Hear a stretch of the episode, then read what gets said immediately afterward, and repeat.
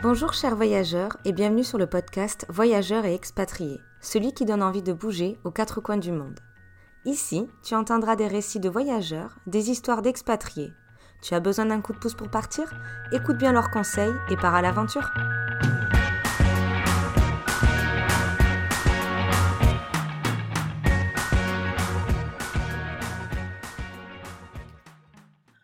Bonjour chers voyageurs et bienvenue dans ce nouvel épisode. Aujourd'hui nous sommes en compagnie d'Axel qui voyage avec Lisa depuis 8 mois. Axel, je te laisse te présenter. Alors bonjour à tous, je m'appelle euh, Axel Palage, j'ai 25 ans et dans quelques jours, donc je vais avoir 26 ans. Je suis actuellement en tour du monde avec ma copine euh, Lisa.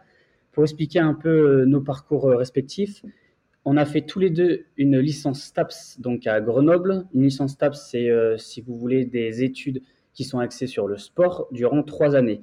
À la suite de ces trois années, euh, moi j'ai décidé de devenir préparateur physique, donc je suis parti donc à Montélimar, c'est une ville au sud de la France, où pendant un an j'ai suivi une formation pour donc devenir préparateur physique. Lisa, quant à elle, elle est partie à Toulouse parce qu'elle souhaitait faire un master en management du sport, parce que son rêve c'était devenir euh, euh, agent de sportif. Mhm. Bref, le souci c'est que vous savez, il y a eu le, le Covid et à cause du Covid, nos plans ont totalement changé. Et c'est pour ça qu'au final, au lieu de continuer nos études, on a décidé de les stopper et de partir euh, en tour du monde. D'accord, mais les stopper complètement ou c'est faire une pause avant de les reprendre par la suite? En fait, c'est ça qui est compliqué. C'est euh, moi, mon BPGEP, c'est sur deux années. C'est-à-dire que là, j'ai fini ma première année, j'ai validé ma première année et donc forcément, je suis devenu préparateur physique. La deuxième année, en fait, elle te permet d'avoir, si tu veux, plus d'expérience dans ce milieu-là. Et donc, forcément, auprès des salles de sport, c'est plus facile de se faire embaucher. Et Lisa, quant à elle, donc elle a fait son M1, elle l'a validé, mais elle a décidé de ne pas continuer à M2 parce que c'est là qu'on s'est dit qu'on voulait, entre guillemets, changer de vie, voir autre chose, parce que le Covid, euh, pour nous, c'était un peu compliqué. En plus, on est euh, dans une filière, on va dire, entre guillemets, euh, qui touche au sport. Et durant le Covid, le sport, ça a été vraiment stoppé, ça a été super compliqué. C'est pour ça qu'on s'est dit, euh, on part et euh, on pense sincèrement qu'on va pas retourner euh, dans nos spécialités, si tu veux. Il y aura un autre bout de chemin qui s'inscrira à la fin de ce voyage, certainement. C'est ça. Tu as tout résumé. Et le truc à savoir, c'est qu'en fait, là, durant notre voyage, on développe de nouvelles compétences, on essaie de créer, si tu veux, plein de choses qui tournent autour d'un nouveau projet qui, enfin, qui n'a rien à voir avec ce qu'on faisait avant. Donc, euh, ça commence à se dessiner un peu. C'est le principal. Si vous, arrivez à peu voir euh, jusqu'où ça peut vous venir, les projets, ils évoluent toute notre vie, toute la vie, euh, à chaque étape, chaque obstacle, ça, ça avance. Moi, je voulais savoir comment vous avez préparé du coup ce, ce, tour du monde. Ben, pour être franc avec toi, on l'a quasi pas préparé. En fait, en gros, je sais que ça peut paraître bizarre et euh, souvent les gens le préparent pendant des années, des, des mois. Nous, en fait, c'est euh, un peu, on va dire, sur un coup de tête, même si forcément le Covid, ça a duré dans le temps. Et donc, petit à petit, au fil des mois, on s'est dit, attends, notre vie, elle nous convient plus, on aimerait voilà, voir autre chose. Et en fait, un jour, euh, j'étais chez moi, je regardais un film et je, je, me suis dit, ma vie ne me convient plus, j'ai vraiment envie de changer d'air, de voir autre chose. Et donc j'appelle Lisa et je lui dis écoute, euh, j'ai pris une décision, euh, j'ai envie de faire le tour du monde. Alors ça peut paraître très bizarre, mais c'est la vérité. Et au final, je lui ai dit ça, c'était quoi, euh, mars, avril, et on est parti en septembre, donc on a eu très peu de mois pour préparer le voyage. Et c'est plus, en fait, on voit ça plus sur un coup de tête que sur une préparation sur des années. Après, le principal, c'est d'y être à deux, d'avoir, euh, de savoir vers où on peut aller, même si les points vont changer, de se dire qu'on a un peu les assurances, avoir un peu de sous de côté. Je crois que c'est le principal. Le chemin, il va quand même évoluer, même si vous l'auriez préparé. En fait, c'est ça. C'est qu'en gros, euh, la chance qu'on avait avec Lisa, c'est que, on va dire que à, côté de nos études et durant donc les, euh, les, les, vacances scolaires, on a toujours travaillé. C'est-à-dire qu'on a toujours économisé, on a toujours eu de l'argent de côté. Moi, je vivais chez mes parents donc j'avais pas de loyer. Lisa, elle, c'était pareil. Donc forcément, on a réussi à avoir des sous de côté pour pouvoir ensuite voyager. Et tu te doutes que durant les mois entre mars et septembre, on a quand même préparé euh, des choses. Par exemple, on s'est renseigné sur les pays qu'on voulait faire, on a vu euh, les différentes assurances de voyage, on a préparé nos affaires, quoi prendre.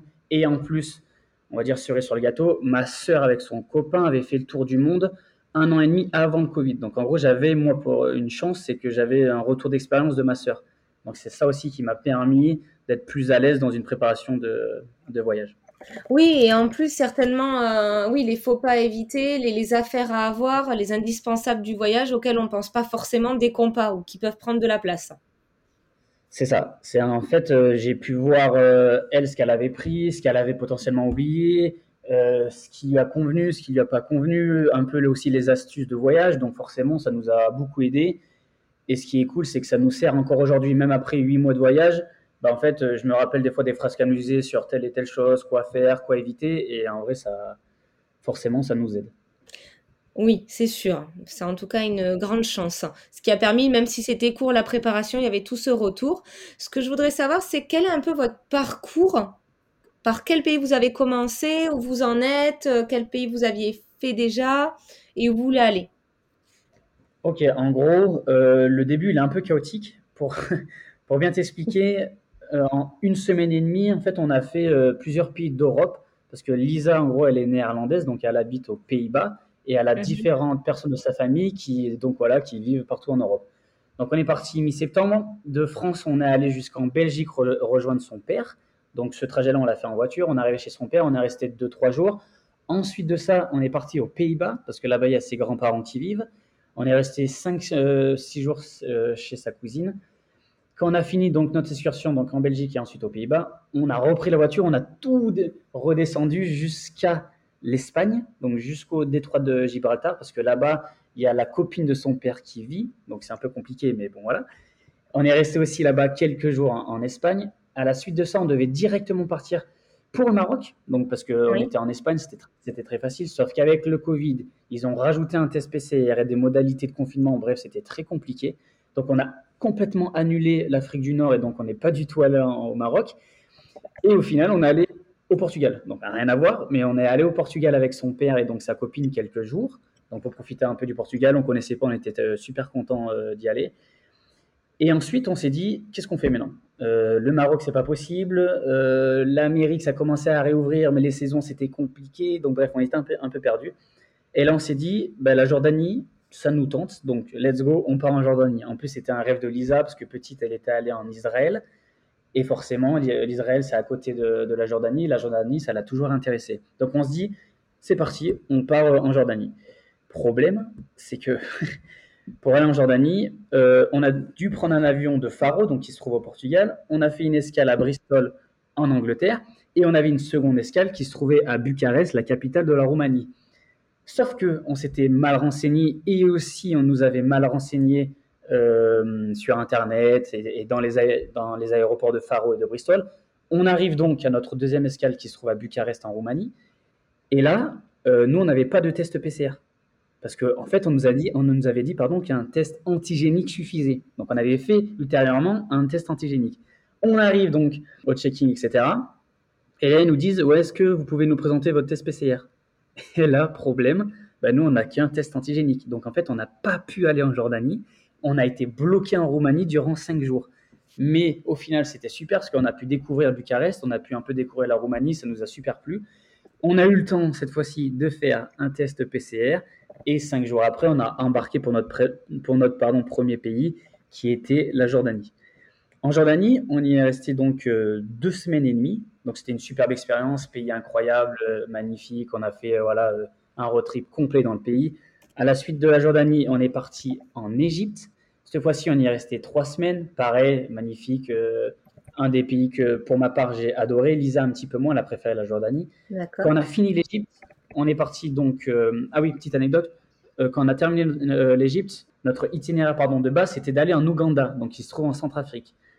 Mais encore une fois, problème, il rajoute, à cause du, de la crise sanitaire, pardon, il rajoute un test PCR à l'arrivée, plus, plus pardon, un test PCR quand tu pars du pays, et c'était extrêmement cher. Donc, au dernier moment, on se trouvait à l'aéroport. On allait prendre l'avion pour l'Ouganda au dernier moment, en fait, on annule tout. On a pu se faire rembourser parce que petit tips avec Qatar Airways, on est toujours remboursé même à la dernière minute. Et au final, on est parti en Turquie. Rien à voir, mais on est parti en Turquie. Euh, meilleur pays pour le moment du Tour du Monde. On est très fan de, la Turquie. On est resté deux mois en Turquie. À la suite de ça, on est parti cette fois-ci donc visiter l'Asie et on est parti au Sri Lanka. Sri Lanka, on y est, on y est pardon, aussi resté deux mois. Quand on a fini de visiter le Sri Lanka, on est allé donc aux Philippines. On y est resté un mois après les Philippines. On est enfin arrivé en Thaïlande, là où je me trouve actuellement. Ah oui, ça fait un bon parcours déjà, c'est assez dynamique. C'est très long. Et encore, je t'ai pas tout raconté. Je pourrais parler pendant euh, des heures. Hein, mais euh, non, mais c'est bien. Ça fait voir. En gros, il y en a plein qui ont retardé leur voyage. Euh, moi, je sais que mon copain voulait partir quelques mois en tour du monde, mais il a retardé à cause du Covid, parce qu'il y avait les tests PCR, que c'était cher, tout ça. Au final, il faut beaucoup de patience pour le faire quand même, parce que vous avez réussi à le faire ou à vous adapter, à vous dire bon, mais on peut pas aller là, on va là-bas, ou euh, on peut y aller, mais on va attendre un petit peu parce qu'il faut ça en plus. C'est vraiment de l'adaptation. Alors déjà, de base, un tour du monde, il faut être très réactif, s'adapter, voir tous les changements, les visas, les choses comme ça. Donc encore, avec l'histoire des, de la crise sanitaire, ça a rendu les choses un peu plus, euh, on va dire, dynamiques. Ben, un peu plus sportif, ouais. C'est vrai que euh, là, tu l'as très bien résumé, quand on est en tour du monde, admettons qu'on fasse un tour du monde hors crise sanitaire, il faut s'occuper, comme tu l'as dit, de plein de choses. Il y a plein de paramètres à prendre en compte, que ce soit l'administratif, où on va dormir le lendemain, l'itinéraire, quoi visiter. Enfin bref, c'est clairement pas, mais alors pas du tout des vacances. Et en plus de ça, quand on rajoute ben, une crise sanitaire où cette fois-ci, il faut prendre en compte les assurances Covid, les PCR, les quarantaines, les tests antigéniques, enfin, c'est super compliqué. Et je pense en fait la meilleure, euh, la meilleure solution, c'est euh, d'être très organisé et surtout, là, nous, on est deux, donc c'est une chance énorme. Il faut se répartir euh, les tâches parce que sinon, c'est, ça peut vite devenir galère et on peut, je pense, vite baisser les bras. Oui, ça c'est sûr. Euh, mais en tout cas, c'est bien de, le notifier. Je voulais savoir, du coup, vous avez dû prendre des assurances spécifiques à cause du Covid? C'est ça. En gros, pour t'expliquer, quand tu décides de faire un tour du monde, tu obligé de prendre une assurance, entre guillemets, voyage. Parce que c'est elle qui va te couvrir en cas de nécessité, en cas de besoin, euh, etc. Et là, vu qu'il y a la crise sanitaire, en plus de l'assurance voyage, il faut prendre une assurance Covid. Parce que l'assurance voyage en elle-même ne te couvre pas du tout euh, pour le Covid. C'est-à-dire que si tu as le moins de soucis de santé à cause du Covid, et si tu n'as pas d'assurance, ben, en gros, tu payes tout de ta propre poche. Donc c'est très compliqué. Et il y a même certains pays dans le monde qui interdisent les touristes donc de venir euh, sur, euh, sur leur état, si en gros ils n'ont pas d'assurance Covid. Mais ce qui est maintenant intéressant, c'est que, et nous on a de la chance que les assurances, celle qu'on a prise, donc c'est Chapka, elle est enfin, très très connue, tout le monde la connaît. Et en gros, à l'intérieur de l'assurance voyage, ils ont rajouté, si tu veux, l'assurance Covid. C'est-à-dire que quand tu payes pour l'assurance voyage de Chapka, à l'intérieur, tu as, aussi pardon, euh, l'assurance Covid. Donc en gros, maintenant, c'est deux ans en un, si tu veux tu payes un peu plus cher parce qu'il y a l'assurance Covid, mais au moins, voilà, nous, on a le packaging où dedans, tu as l'assurance voyage pour, voilà, si tu te blesses, etc., plus l'assurance Covid. Mm. Et d'ailleurs, vous en avez pu en faire, euh, enfin, je veux dire, pas négativement, mais vous avez déjà utilisé et dû faire des démarches par rapport à l'assurance ou pour l'instant, tout se passe plutôt bien?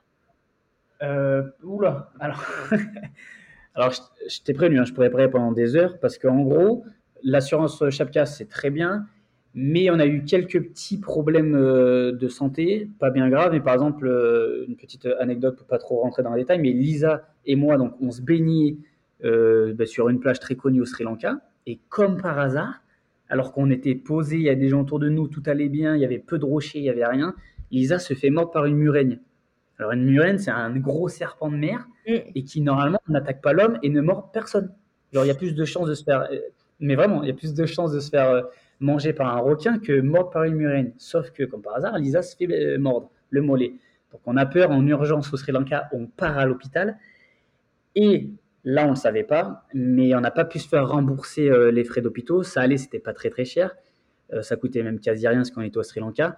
Parce qu'en fait, il faut savoir, donc ça c'est très important, si vous décidez de faire le tour du monde et si vous décidez de prendre une assurance, donc voyage, il faut toujours avoir sur soi le papier stipulant donc que tu fais partie d'une assurance et, le, et en fait, dans chaque assurance, tu as un papier aussi à imprimer lorsque, lorsque tu fais un tour du monde. Et ce papier-là, en fait, il a à transmettre à l'hôpital parce que ce sont les docteurs qui vont remplir ce petit papier et par la suite, toi, tu vas le donner à chaque cas. Sauf que nous, on ne le savait pas, donc on n'avait pas ce petit papier. Et vu que le papier, il était rempli, ben, ben il n'était pas du tout rempli en fait. au final, l'assurance n'a pas pu nous rembourser. Ah, donc c'est un document que vous remettez à l'hôpital, l'hôpital le remplit, vous le récupérez. Voilà, c'est très compliqué, c'est un peu chiant si je peux me permettre. Hein. C'est un peu la merde, mais en gros c'est ça, il faut toujours en fait avoir un papier sur soi et nous on ne savait pas donc on n'avait pas et on n'a pas pu se rembourser. Mais maintenant vous l'avez et vous avez eu de la chance que ça se passe dans un pays où c'était pas trop cher. Euh, exactement, parce que ça aurait été en Islande ou aux États-Unis, c'était pas la même. Hein. Là, ça, ça allait. Non, mais voilà, en tout cas, c'est apprendre et de toute façon, c'est au fur et à mesure que vous évitez tous les faux pas. Bah, c'est ça en fait, c'est la meilleure école, c'est le terrain. De toute façon, moi, je, je dis toujours ça. Et au final, c'est ça, c'est euh, durant le voyage que vous allez voir, découvrir plein de choses, plein de, de tips. Euh, enfin, c'est très. ça vient avec le temps. On peut pas tout, tout savoir à l'avance, donc forcément. Et d'ailleurs, comment du coup vous faites pour financer un peu votre voyage? Tu as dit que vous aviez mis de l'argent de côté, mais avec combien vous êtes parti, si c'est pas indiscret, pour essayer de, mais de rentrer euh, dans votre budget? Comment vous avez estimé ça? Donc en gros, euh, comme j'ai dit au début, on a voyagé pendant, euh, on a pendant travaillé pendant longtemps, donc on a pu pas mal épargner. Et en plus de ça, on avait peu de frais en France. Euh, on est parti avec un budget assez serré. Euh, moi, j'avais donc 15 000 et Lisa, elle avait 15 000. Donc, normalement, 15 000 euros, c'est la norme pour un an de voyage. Donc, euh, vous verrez sur les sites, enfin, tout le monde dit ça. Nous, en fait, notre but, c'était minimum un an et demi avec un budget de 15 000. Donc, on est vraiment à la route, c'est-à-dire qu'on a voilà, un budget backpacker. voilà, on n'a pas non plus des 100 et des 1000. Pour le moment, on trouve qu'on s'en sort très bien parce qu'on est largement en dessous de nos estimations. Donc euh, on est super, mais alors euh, super content. Et vous avez du coup, vous faites un tableau pour bien suivre tout ça et vous dire dans tel pays, on sait qu'il faut qu'on utilise tant, on sait que ça peut coûter tant, et dans d'autres, on sait qu'on va mettre plus. Plus ou moins. En gros, nous, on n'est pas trop de l'école à avoir un PowerPoint, tableau, etc. Ce qu'on fait, c'est que on a donc une application sur euh, le téléphone qui permet donc tous les jours de rentrer nos dépenses. Et ce qui est intéressant avec Instagram, on a en fait, euh, ça c'est surtout Lisa qui s'en occupe, elle fait des fiches où sur chaque pays, donc on a établi le budget des, des, enfin, des accommodations, de là où on dort, euh, de la nourriture, des activités, des visas, de tout l'argent vis-à-vis du Covid. Et en fait, c'est ça qui nous permet à la fin du mois, à la fin du pays visité, de voir euh, combien on a dépensé. Et comme j'ai dit, en fait, on est toujours en dessous parce que on arrive, enfin, je trouve, on arrive vraiment à bien gérer notre argent. Euh, donc, je pense qu'on va largement tenir euh, un an et demi. Ah ben, c'est un beau projet en tout cas. Et l'application que tu vous utilisez pour, pour la gestion, c'est laquelle? Euh, Count. Ah, Tricount. Je m'attendais à une autre application peut-être spécifique. J'avais celle-là en priorité, mais c'est très bien celle-là. Il y en a une autre, mais on ne l'utilise plus. Le nom, il m'échappe, mais euh, c'est pas mal. Et du coup, pour la, je reviens un petit peu sur la préparation parce que ça, c'est intéressant. Qu'est-ce que vous avez pris en partant dans votre sac à dos pour faire ce voyage? Quels ont été les indispensables auxquels euh, Lisa et toi avez pensé? Ok, alors attends. J'ai une note qui est euh, plutôt cool. Je l'ai toujours gardée avec moi parce que moi, il faut savoir, je suis, euh, enfin, comment dire, assez organisé. J'aime bien que ça soit carré et tout, donc je note tout ce que j'ai pris. Donc c'est très long, je ne vais pas tout te dire, bien entendu. Hein. Mais en gros, euh, nous, on est parti, donc on a deux sacs, un chacun. Euh, le mien, il fait 55 litres et celui de Lisa, il fait 45 litres. C'est des sacs qui sont très petits pour faire un tour du monde. Et nous, ça nous convient euh, amplement et, ça fait largement l'affaire. Alors, on a pris, si tu veux, comment bien t'expliquer Nous, on est aussi parti dans un but, entre guillemets, professionnel, mais sans, je pense qu'on va en parler ultérieurement prochainement. En gros, dans mon sac, il y a deux compartiments. Il y en a un pour mes habits, euh, voilà, tout ce qui est euh, jean, affaires, etc. Et un pour le matériel photo et informatique. Je suis parti avec un appareil photo, je suis parti aussi avec un ordinateur, avec un trépied, avec un micro, bref, avec plein de choses pour développer du contenu, mais on en parlera plus tard. Nous, on est parti avec le minimum syndical, c'est-à-dire que moi, j'ai quatre caleçons, j'ai quatre paires de chaussettes, j'ai un short, j'ai un pantalon long et aussi qui fait short pour les randonnées, et j'ai euh, trois t-shirts Merino, c'est tout. J'ai rien d'autre. Ah bon, j'ai aussi un kawaii et euh, une doudoune, mais en gros, j'ai que ça. Lisa, pareil, elle a à peu près comme moi euh, des sous-vêtements, quelques habits, mais ce que je veux dire, c'est qu'en fait, on n'est pas du tout parti avec alors deux jeans, six, six caleçons, un pour tous les jours, avec une doudoune, avec une robe, un truc. Enfin bref, nous, on est vraiment parti parce qu'on voulait partir un petit peu voilà, à l'aventure. Donc nos sacs sont très légers, on a peu d'affaires. Sincèrement, on s'en sort très très bien. En gros, c'est un petit peu moins d'une semaine que vous avez pour les vêtements. Ah oui, largement, ouais. Sincèrement, euh, largement. Donc il faut gérer euh, le nettoyage. c'est ça, c'est que, ouais, par contre, le, désavantage de, cette technique de voyager léger, c'est que bah, forcément, il faut faire souvent la lessive, il faut prendre soin de ses affaires, il faut, voilà, enfin, il y a beaucoup d'automatisme à, prendre en compte. Je trouve qu'on s'en sort bien, on manque de rien du tout aussi petit tips pour être 100% euh, franc, c'est que on s'est débarrassé d'affaires qu'on avait pris pour en racheter sur place. Ça aussi, en fait, c'est euh, comment dire quelque chose qu'on trouve qui est fondamental. Ça veut dire que nos habits, au bout d'un moment, on n'en pouvait plus parce qu'au bout de six mois, quand tu as les mêmes habits, euh, alors c'est du mérino, donc c'est très bien anti-transpirant, mais je ne vais pas rentrer dans le détail, ça peut être vite un peu problématique. Donc forcément, on a acheté d'autres choses dans les pays, et, mais le poids n'a pas changé, en fait, en gros. Donc c'est ça le principal. Oui, d'accord. Et d'ailleurs, en dehors des, là, tu parlais de la partie euh, donc technique avec euh, l'ordinateur, euh, les photos, les vêtements, mais est-ce que vous avez pris une sorte de petite trousse de secours?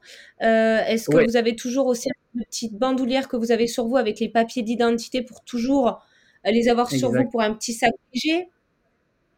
C'est ça. En gros, là, j'allais y venir. Les incontournables, tu les as un peu dit, ça veut dire qu'on a une toute petite trousse de, de soins de premier secours. On a aussi, nous, la fameuse banane, c'est-à-dire qu'on a une petite banane où dedans, quand on sort, on met nos papiers, on met aussi parfois nos passeports, parce que les passeports, il faut toujours les avoir euh, sur soi. Donc, tu vois, les indispensables, c'est un peu ça, en fait. On a plein de petites combines, de petites techniques, de petites choses qui permettent, si tu veux, en cas de nécessité, en cas de sécurité, d'avoir des choses qui, euh, qui sont sur nous, qui sont pratiques. C'est pour ça qu'en indispensable, je dirais donc la trousse de premier secours, je dirais la banane qu'on porte constamment sur nous. Je pourrais aussi parler aussi des chaussures. Ça, c'est euh, pour moi l'élément le plus important dans mon sac à dos. Donc bon, il n'est pas dans mon sac à dos, ils sont sur mes pieds, mais bon, voilà.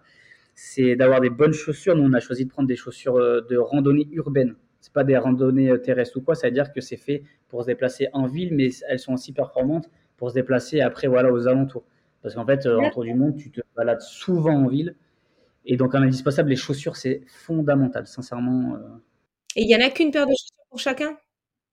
En fait, c'est ça, ouais. Nous, euh, je t'ai dit, hein, c'est. Euh, c'est usé, on remplace. ouais, exactement. Mais oui, c'est ça. En plus, là, les miennes, elles commencent à, se trouver. Donc, je vais bientôt les remplacer, mais elles tiendront un an et demi. Donc, euh, ça, va, ça va le faire.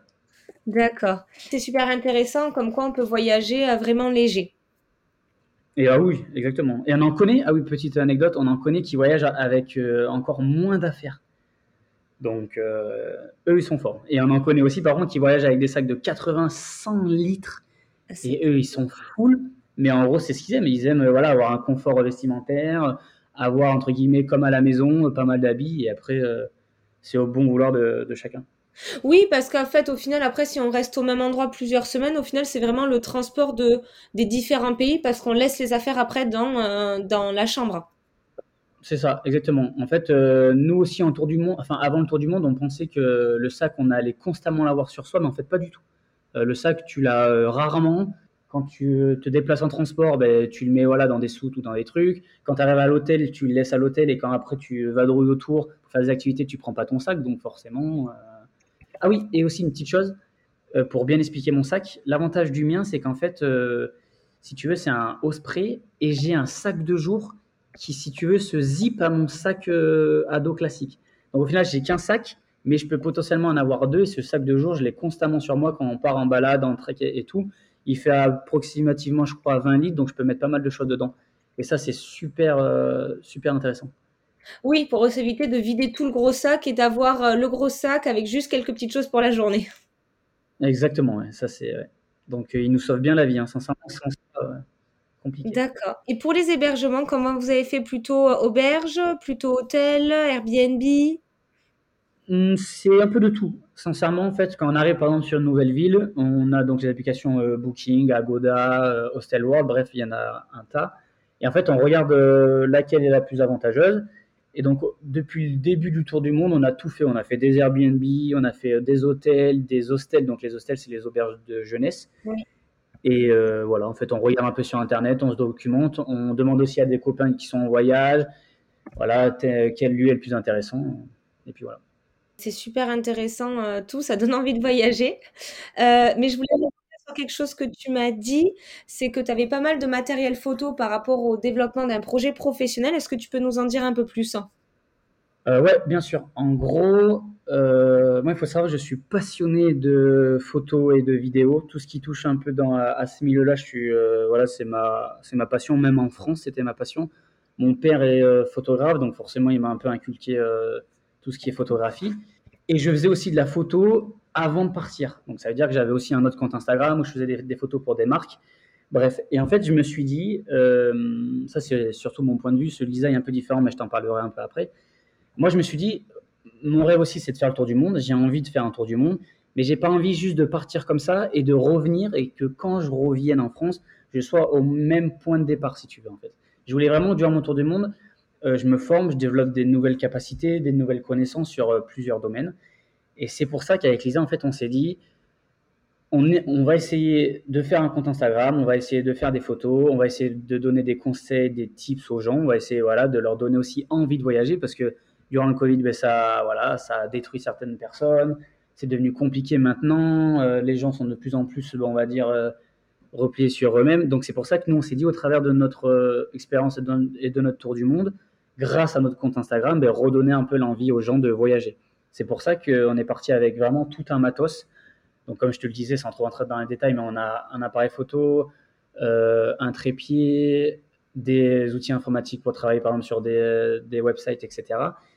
Et on essaie tant bien que mal de, de créer du contenu. Et, et pour le moment, ça plaît un petit peu aux gens, donc on est euh, super content. Oui, c'est ce que j'ai vu parce que j'aime beaucoup les tons des couleurs, toujours un petit peu dans le bleu, dans le, dans le vert. Euh, donc, euh, bah, après, c'est aussi les paysages qui font ça. Mais l'harmonie est là et vous avez 7000, donc ça a dû augmenter au fur et à mesure. Donc, ça, c'est intéressant de voir que ça plaît. Bah, c'est sûr que c'est toujours gratifiant. En plus, euh, on se plaint pas, nous, on adore ce qu'on fait, mais ça, ça rajoute une, une surcharge pardon, de travail supplémentaire. Alors, on disait, il y a le tour du monde. En plus de ça, il y a le Covid. Et en plus de ça, on essaie de, voilà, de créer un petit business, etc. Mais on a des bons retours et ça nous plaît toujours. Donc, euh, pour le moment, c'est pas du tout prévu qu'on s'arrête. Oui, parce qu'au final, il y a des répercussions positives, peut-être des sponsors ou euh, des partenariats qui se créent ou pas encore, il faut attendre un petit peu? En gros, c'est que normalement, euh, faire des partenariats avant 10 000 abonnés sur Instagram, c'est assez compliqué. Alors ça se fait, bien, bien sûr. Hein. Et euh, nous, on est assez contents parce qu'on a fait, donc, depuis qu'on est parti, trois partenariats avec trois hôtels différents. Et nous, en fait, on pensait jamais, si tu veux, que un jour ça allait fonctionner ou que des hôtels allaient entre guillemets nous euh, comment dire nous faire un échange de, de bons procédés pardon entre nous où on fait des photos et eux où, ils nous logent euh, gratuitement. Mhm. Donc forcément, euh, pour le moment, ça fonctionne. Donc là, actuellement, je te parle, ben, je suis dans un hôtel à Bangkok et c'est une marque qui nous a contacté, en gros, donc de cet hôtel, et elle nous a dit est-ce que c'est possible que vous fassiez des photos pour nous En échange de ça, vous vous logez gratuitement. Et donc, nous, pour le moment, ça nous va largement. En plus, ça permet d'économiser aussi le, sur le budget. Donc, euh, c'est pour ça qu'on est très oh large. Et de ça, ça, euh, voilà, ça nous apprend euh, voilà, la photographie dans des, environnements différents. Et donc, nous, on est très contents. Bah, en tout cas, c'est un bon début, oui. Quel est le moment le plus marquant que tu as eu là depuis le début du voyage? Et peut-être que tu sais pour celui de Lisa, c'est le moment le plus marquant sur ces huit derniers mois alors, euh, c'est compliqué de répondre à cette question. C'est marrant parce qu'on nous la pose souvent sur Insta. En gros, euh, pour moi, en fait, il y en a plein. Je peux en dire plein ou pas Ou un euh, spécifiquement Il n'y a pas de souci, tu peux en dire qu'il y a plusieurs. Donc, ok. Ben, en gros, l'un des moments les plus marquants, ben, c'est en Thaïlande parce qu'en gros, mon meilleur ami de France nous a rejoint pendant un mois avec sa copine. Et en Thaïlande, euh, il y a une île très connue qui s'appelle Koh Phi Phi. C'est l'une des plus belles îles du monde et je pense la plus belle île, euh, île pardon, de Thaïlande. Et en gros, c'était euh, à 4 heures du matin, on se réveille, on loue un taxi-boat, donc ça s'appelle comme ça, c'est un, petit bateau privé. On part en direction de Koh Phi Phi, donc à 4 heures du mat, parce qu'on voulait être les premiers sur place pour qu'il n'y ait personne, etc. Et en fait, on ne le savait pas, mais le chauffeur nous arrête en plein milieu de l'eau et on se dit, attends, mais euh, qu'est-ce que tu fais là? Vas-y, euh, nous on va aller à Lille. Et en fait, il nous dit euh, non, attendez. Et là, en fait, au final, vu que c'était 4 heures du matin, il y a le soleil qui commençait à se lever. Donc, on a vu un lever de soleil magnifique sur un petit bateau perdu au milieu de l'océan, entouré d'îles. On était quatre, donc avec mon meilleur ami. Bref, ça, c'était un, souvenir magnifique. J'en ai aussi un autre qui est plutôt fou. En fait, on a eu la chance de faire de la montgolfière en Égypte au-dessus du Nil. Donc pendant 40 minutes, ça aussi c'était dingue. Là aussi, il y avait un lever de soleil parce qu'on a décidé de faire la montgolfière euh, très tôt le matin. Donc ça, c'est des souvenirs euh, très marquants. Et un dernier pour en dire un dernier, en gros, au Sri Lanka, on a eu la chance de nager avec des requins à pointe noire. Donc ça aussi, c'est unique au monde. Euh, c'était sur une île, voilà, c'est un archipel un peu perdu, c'est très très beau, c'est un parc qui est protégé. Donc nager avec des requins, c'est fou. on se dit, attends, mais là, il y a des requins devant moi, puis il y en avait plein. Enfin bref. Et euh, Lisa, ça serait, je pense, euh, la Turquie. En gros, en Turquie, il y a la région de la Cappadoce. C'est une région magnifique de, voilà, avec des rochers, des montagnes. Et là aussi, il y a donc énormément de montgolfières, c'est connu dans le monde entier. Et aussi pourquoi en fait elle a adoré ce lieu, parce qu'il y avait sa sœur et son frère qui nous ont rejoints après 4-5 mois de voyage. Donc on a fait le Nouvel An, on a fait le Noël en Cappadoce euh, en Turquie, donc ça c'était dingue. Elle aussi, elle a adoré les requins. Elle a aussi beaucoup aimé. On a fait une grande croisière euh, aux Philippines, donc sur l'un des archipels les plus beaux du monde. Donc ça aussi, c'était. Là, rien que d'y penser, j'ai envie d'y retourner tellement que c'était fou. Sincèrement, c'était dingue. De ce que j'entends, c'était vraiment quand vous avez pu partager ces moments-là avec des personnes euh, auxquelles vous tenez énormément aussi. Ouais, ben, maintenant que tu le dis, c'est ça en fait. Ouais. C'est que, alors, il y en a des très beaux tous les deux. Euh, la découverte de Petra en Jordanie, enfin bref, plein de choses. Mais c'est vrai que quand par exemple il y a la famille ou les proches, les amis autour de nous en même temps et qu'on peut partager cette expérience-là, en fait, nous, c'est c'est notre plus beau cadeau parce qu'en fait, eux, euh, ils sont en France, ils nous voient voilà, sur les réseaux, ils savent, voilà, on les tient au courant de, de ce qu'on fait, mais en fait, euh, ils savent que c'est beau, mais ils le vivent pas. Et donc là, on leur a donné la possibilité de le vivre avec nous, et ça, c'était fou. Ouais. Mmh. Et ça, c'est le plus beau des partages. Ah ouais, clairement, là, c'était euh, oh, c'était fou. et d'ailleurs, quels sont vos prochains pays que vous allez faire? Oula, alors là? Ah, enfin, les deux prochains, si, ou le prochain, s'il n'y a que ça en liste. Euh, euh, non, non, mais il y, en a plein. Donc, c'est soit je te dis tout jusqu'à la fin, soit je te dis que les prochains. Que les prochains, comme ça, on pourra garder la petite surprise pour euh, peut-être un poste. ok. le prochain pays, c'est le Cambodge. Et vous avez déjà pu vous renseigner sur qu'est-ce que vous voulez faire là-bas? Ouais, j'ai déjà. L'itinéraire est fait à 100%, donc je sais exactement ce qu'on va faire. Et vous vous inspirez de quoi d'ailleurs pour faire les itinéraires? De blogs, de, de bouquins? C'est un peu ça. En gros, on s'inspire de, gens qui sont sur place ou qui ont déjà fait ce tour du monde. En fait, grâce à Insta, on est en relation avec plein de, personnes comme nous qui sont autour du monde, donc on se fait plein de copains et on a plein de retours d'expérience. Et c'est surtout avec ça qu'on se fait voilà l'itinéraire et tout. Sinon, bien sûr, on regarde sur Internet, sur les blogs et, euh, et puis voilà. Il y a donc une vraie communauté un petit peu pour ceux qui font le tour du monde. Vous arrivez facilement à discuter. Ah, je suis en tour de monde. Est-ce qu'on peut me donner des conseils sur ci, sur ça? Euh, c'est ça. En fait, c'est nous on pensait pas, mais euh, ça va même plus que ça. En fait, au-delà de ça, c'est qu'en fait euh, là nous donc ça fait donc 9 8 9 mois on va dire et on a rencontré plein de gens en tour du monde grâce à Instagram. C'est-à-dire que vu qu'en fait on fait un peu la même passion, qu'on est en tour du monde, qu'on a les mêmes envies, qu'on fait un peu de photographie, tout ça, etc. En tout, en tout cas, on essaye au final, ça crée des affinités. On parle avec les gens et oh, euh, par exemple, oh, dans, deux jours, euh, je suis à Bangkok. Ah, toi aussi, ben, viens, on se rejoint, viens, on va boire un verre. Et euh, grâce à Instagram, entre guillemets, on a fait plein de vraies rencontres, donc physiques. Et ça, c'était c'était vraiment cool. Oui, ça c'est beau. En tout cas, Instagram, il faut en prendre le positif. et là, c'est plus que positif de pouvoir discuter les retours d'expérience, alors qu'avant, c'était plutôt sur le papier, le petit routard, et on rencontre les personnes dans le pays lui-même, mais quand on est dans l'auberge. Et voilà. Bah, en fait, c'est ça, c'est que là, euh, normalement, c'est un petit peu compliqué de prévoir des choses. Comme tu as dit, euh, forcément, euh, en fait, les gens, on les rencontre directement sur place et pas avant. Et grâce à Instagram maintenant, en fait, on peut déjà échanger avec ces personnes-là pour ensuite les rencontrer durant notre, notre voyage. J'ai quelques dernières questions. Qu'est-ce que tu aimerais donner comme conseil à des personnes qui souhaiteraient se lancer dans leur tour du monde? Euh, Je dirais de pas déjà le premier truc qui me vient en tête, c'est de ne pas avoir peur de le faire.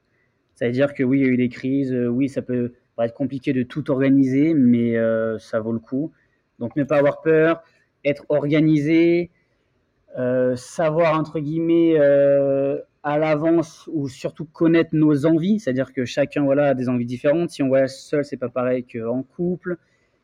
Il faut aussi savoir, je pense, s'écouter. Euh, et je dirais, euh, ouais, c'est tout. Hein. Compliqué ces questions, ouais. Pas facile d'y euh, répondre.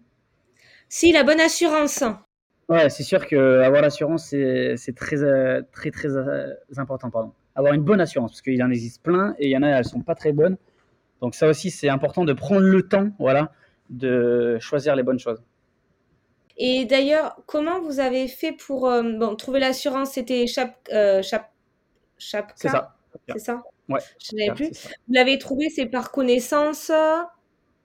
Exactement. Tu sais, j'ai dit au tout début, ma soeur, elle avait déjà fait un tour du monde, elle avait pris Chapka. Ah, voilà, c'était ça. Eu un Ouais, c'était ça, ouais. Elle avait pris, euh, elle a eu un petit souci de santé euh, en Argentine et Chapka les avait euh, vraiment bien aidés, donc c'est pour ça que je me suis tourné vers eux. Et pour les visas, comment ça se passe? Ben Pour les visas, en gros, ça dépend du pays où tu vas. Par exemple, si tu décides de visiter l'Amérique du Sud, il n'y a pas de visa. C'est-à-dire que tu peux rester autant de temps que tu veux dans les pays. Mais à contrario, en Asie, certains pays demandent un visa. C'est-à-dire que le visa, c'est un peu, si tu veux, ta carte d'entrée dans un pays et il y a différents types de visas. C'est-à-dire qu'il y en a où il faut que tu demandes avant d'arriver, il y en a, il faut que tu les demandes en ligne et d'autres quand tu arrives. Par exemple, là, comme je t'ai dit, on va au Cambodge et le Cambodge, en fait, le visa, tu n'as aucune démarche à faire avant. Tu dois faire la démarche quand tu arrives sur place. Donc, le visa aussi, c'est un peu une. Il y a plein de sites euh, tour du mondiste, enfin bref, il y en a, il y en a plein qui te permettent voilà, de savoir euh, dans quel pays il y a un visa ou non. Et ça, c'est euh, plutôt pratique. Du coup, j'ai une dernière question à te poser. Qu'est-ce que pour toi signifie le mot voyage? En fait, ce qui me vient direct en tête, c'est liberté. Moi, c'est ça, c'est aussi le credo pourquoi je suis parti. C'est qu'en fait, je me suis dit, je veux la liberté, je veux, voilà, euh, pas forcément sortir du système, mais comprendre d'autres choses, voir d'autres choses. Et en fait, le voyage est synonyme pour moi de, de liberté. C'est la valeur même, euh, pour moi, essentielle, la plus importante au monde. C'est être libre, c'est faire ce que tu veux, c'est apprendre chaque jour plein de choses et c'est au travers de la liberté que tu, que tu peux en fait te développer euh, et apprendre. Très bien, mais je te remercie Axel pour tout ce partage. Euh, j'espère que ça donne envie aux auditeurs ou auditrices de partir à leur tour et de ne pas avoir peur et qu'il ne faut pas forcément passer des mois et des mois à se préparer. C'est ça, exactement. Merci à toi d'avoir écouté le podcast jusqu'à la fin. J'espère que cet épisode t'aura fait voyager le temps de quelques minutes. N'hésite pas à donner ton avis sur la plateforme où tu l'écoutes. À la prochaine!